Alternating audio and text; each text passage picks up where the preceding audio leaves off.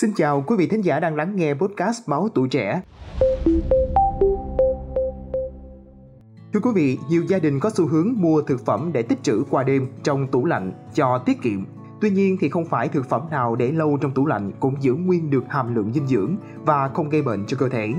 Thực tế thì có nhiều thực phẩm chứa thành phần dễ chuyển hóa thành ung thư, chẳng hạn như là nitrat. Chất này không thể loại bỏ trong quá trình nấu nướng, nếu để qua đêm sẽ chuyển hóa thành chất gây ung thư là nitrit.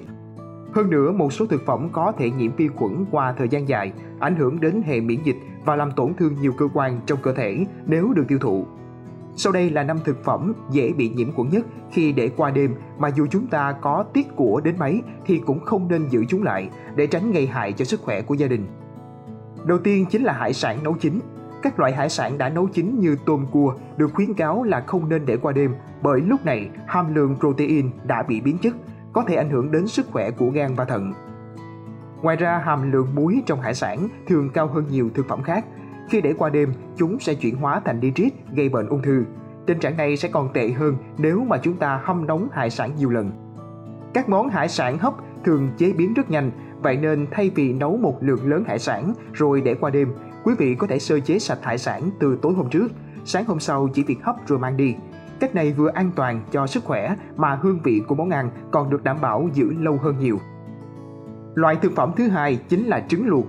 Theo nhiều chuyên gia dinh dưỡng thì trứng gà luộc để qua đêm nếu để ở nhiệt độ phòng, không bảo quản trong tủ lạnh sẽ tạo môi trường lý tưởng cho các phi sinh vật phát triển. Ăn nhiều sẽ làm tổn thương dạ dày và đường ruột.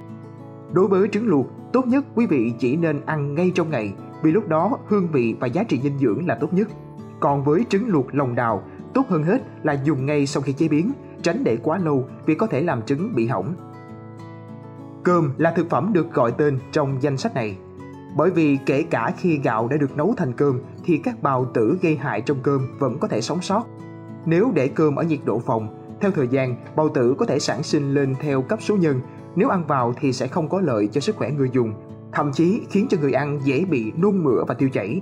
Đáng chú ý hơn là nếu chúng ta hâm nóng lại cơm thì cũng không thể loại bỏ được những chất có hại này. Do đó vào buổi sáng chúng ta nên cố gắng dậy sớm một chút và cấm nồi cơm, tránh nấu cơm sẵn từ đêm hôm trước. Việc này tuy có thể tiết kiệm được một chút thời gian nhưng lại có thể gây bệnh nguy hiểm về lâu dài. Ngoài ra thì các loại rau xanh cũng là thực phẩm mà chúng ta nên cẩn trọng khi bảo quản bởi vì rau xanh chứa hàm lượng lớn nitrat. Khi nitrat trong thực phẩm đã qua chế biến và để qua đêm sẽ dễ chuyển hóa thành nitrit, một tác nhân hình thành bệnh ung thư cực kỳ nguy hiểm. Lời khuyên cho quý vị là với phần rau ăn thừa từ tối hôm trước, tốt hơn cả là nên bỏ đi, tuyệt đối không để qua đêm để tránh ảnh hưởng lên cơ thể, đặc biệt là rau chân vịt hoặc cần tây. Cuối cùng trong danh sách ngày hôm nay chính là thịt gà.